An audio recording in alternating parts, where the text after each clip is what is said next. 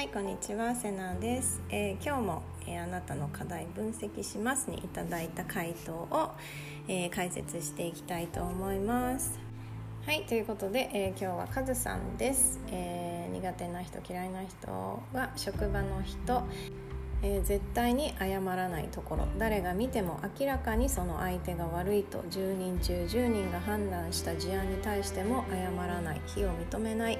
えー、自分の間違いを認めて素直に謝れるようになってほしいっていうことです。えー、わかる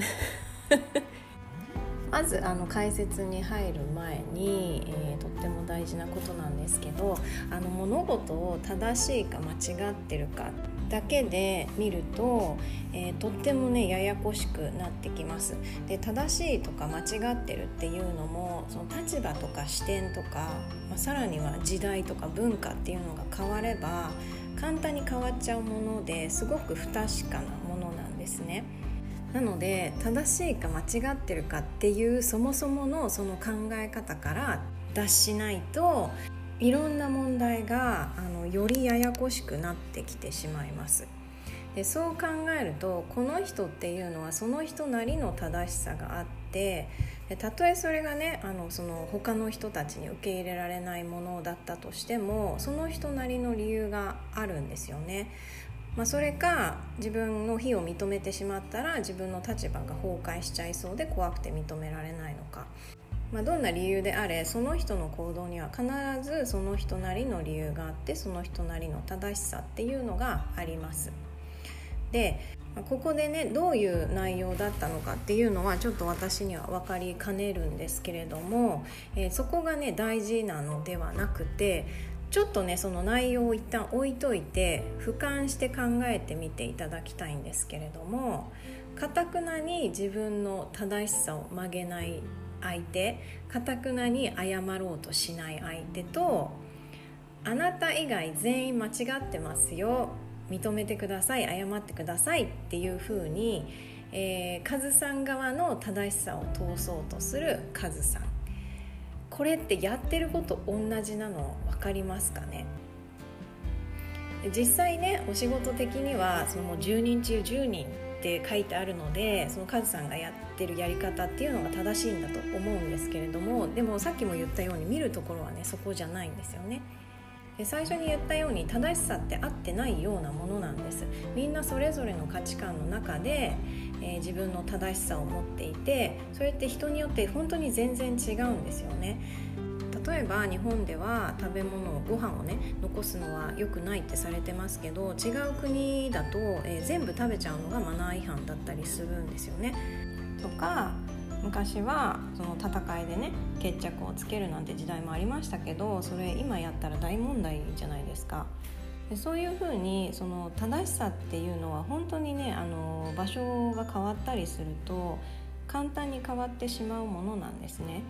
で、自分のたとえそれがね多数派の意見だったとしても、自分の価値観だけを正しいって思ってると必ずそうじゃない人を裁きたくなっちゃうんです。で、私も過去に自分の正しさを信じて自分の正しさでね人を裁こうとしてね大失敗をしています。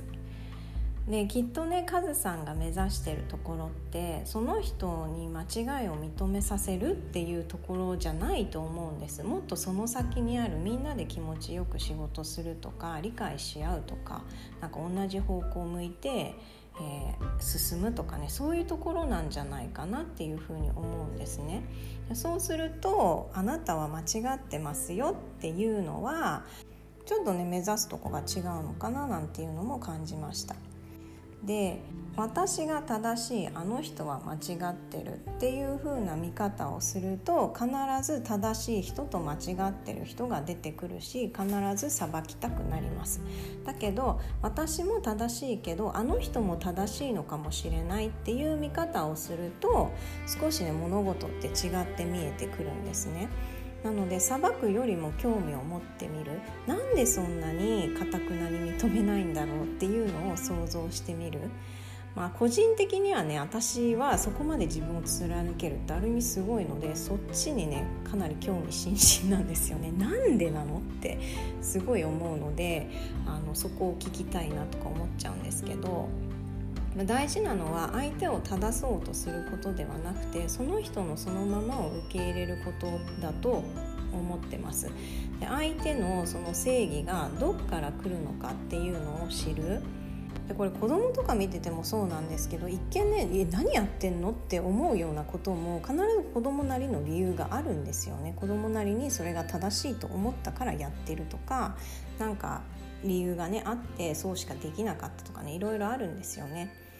なのでそれは間違ってるよって排除するのっていうのはすごく簡単なんですよ。あの非を認めなさいって言ってこう押さえつけるのってすごい簡単なんですけれども、でもどうしてそういうふうに言うのかなとか、どうしてそうなっちゃうのかなとか、なんでそういうふうに考えるんだろうとか、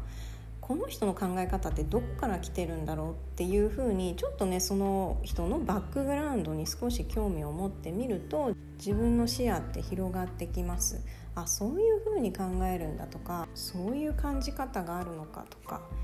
まあ、言ってみればねそういうのもありなんだっていうふうに知るってことは、自分の器もそれだけ広がってきます。で、それが自分と合わないならば一緒にいなければいいっていうだけの話なんですね。で、それって別にその人が悪いとか、その人が間違ってる、その人が性格的に問題があるとか、そういうことではなくて、ただ合わない、ただ考え方が違うっていうだけなんですよね。なのでこっちの方が正しいのでこれに合わせてくださいみたいなのは本当にね余計なお世話でしかないと私は個人的には思ってます。っていうものの、まあ、仕事をしてればねいろいろと許容できないこととか合わせなきゃいけないことってあると思うので、まあ、その辺はね折り合いが必要かなとは思います。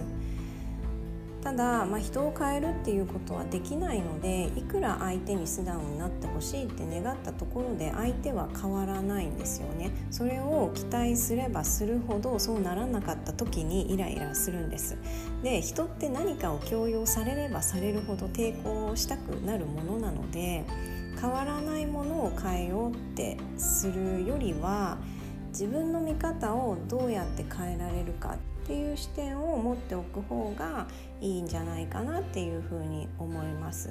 なので自分がコントロールできることを知っておく、コントロールできないところを知っておく、で自分がコントロールできるところにエネルギーを使う方がもっとねあの調和に向かう道っていうのが見えてくるんじゃないかなっていうふうに思います。はい、ということで、えー、参考になれば嬉しいです。それではまた。